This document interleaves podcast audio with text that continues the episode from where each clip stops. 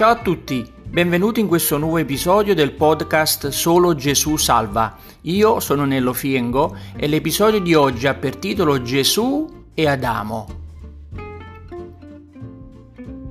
Come tutti sappiamo, Adamo fu il primo uomo, la prima creatura ad immagine e somiglianza di Dio. Il Signore pose Adamo nel giardino di Eden, dandogli la responsabilità di lavorarlo e custodirlo.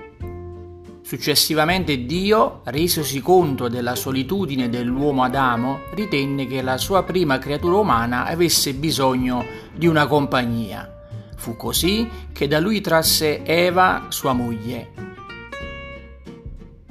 Ad entrambi Dio diede autorità di dominare sul suolo, sui pesci del mare, sugli uccelli del cielo e sopra ogni animale che si muove sulla terra, così come è scritto nel libro della Genesi al capitolo uno, il verso ventotto.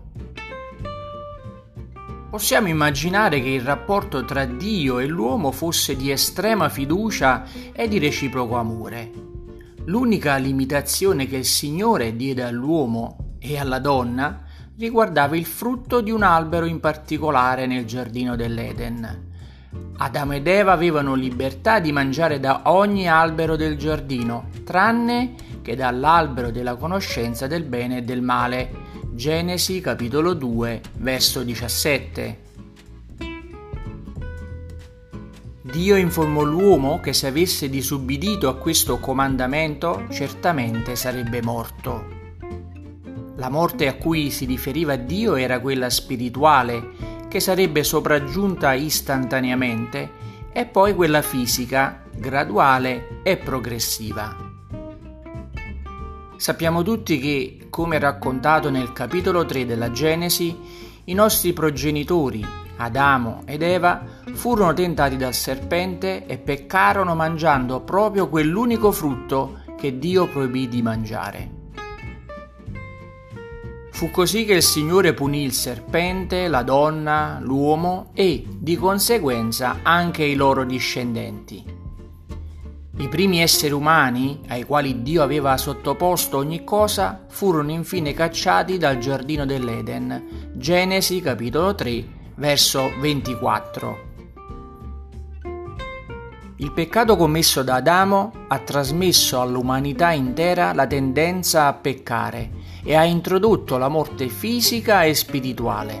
Difatti l'Apostolo Paolo scrisse: «Per mezzo di un solo uomo, cioè Adamo, il peccato è entrato nel mondo e per mezzo del peccato la morte. E così la morte è passata su tutti gli uomini perché tutti hanno peccato». Lettera ai Romani, capitolo cinque, verso dodici. Detto questo, vi starete chiedendo: e cosa c'entra Gesù con Adamo? Bene, il dono di Dio per l'umanità è stato il nostro Signore e Salvatore Cristo Gesù, il quale è venuto sulla terra per riconciliarci col Padre. Difatti Paolo scrisse: «E tutto questo viene da Dio, che ci ha riconciliati con sé per mezzo di Cristo». Seconda lettera ai Corinzi, capitolo cinque, verso diciotto. La morte di Gesù sulla croce è servita per rimettere le cose a posto tra Dio e gli uomini. In questo modo la condanna per il peccato commesso da Adamo è stata sostituita dalla grazia per mezzo del sacrificio espiatorio di Gesù. L'Apostolo Paolo ai Romani scrisse: «Se per la trasgressione di uno solo, cioè Adamo, la morte ha regnato a causa di quell'uno, tanto più quelli che ricevono l'abbondanza della grazia e del dono della giustizia regneranno nella vita per mezzo di quell'uno che è Gesù Cristo». Lettera ai Romani, capitolo cinque, verso diciassette. In altre parole, l'ubbidienza di Gesù alla volontà del Padre ci ha resi giusti cancellando lo stato di peccato derivato dalla disubbidienza di Adamo. Come difatti più avanti scrisse Paolo: «Infatti, come per la disubbidienza di un solo uomo, cioè Adamo, i molti sono stati resi peccatori, così anche per l'ubbidienza di uno solo, cioè Gesù, I molti saranno costituiti giusti. Lettere Romani, capitolo cinque, verso diciannove. Ora invece vi starete ancora chiedendo: e cosa c'entro io con Adamo? Martin Lloyd Jones, noto ministro di culto evangelico gallese vissuto nel Novecento, una volta disse: «Se mi chiedete, è giusto che il peccato di Adamo debba ricadere su di me?» Io replicherei chiedendovi: è giusto che la rettitudine di Cristo debba ricadere su di voi? Questa è la corretta risposta a quanti pensano di non avere nulla a che fare con la disubbidienza dei nostri progenitori Adamo ed Eva. La disubbidienza di Adamo rappresenta ancora oggi la disubbidienza e la ribellione che l'uomo manifesta nei confronti del Creatore. Ancora ai giorni d'oggi l'umanità, non tutta grazie a Dio, è ribelle ai comandamenti e alla volontà di Dio.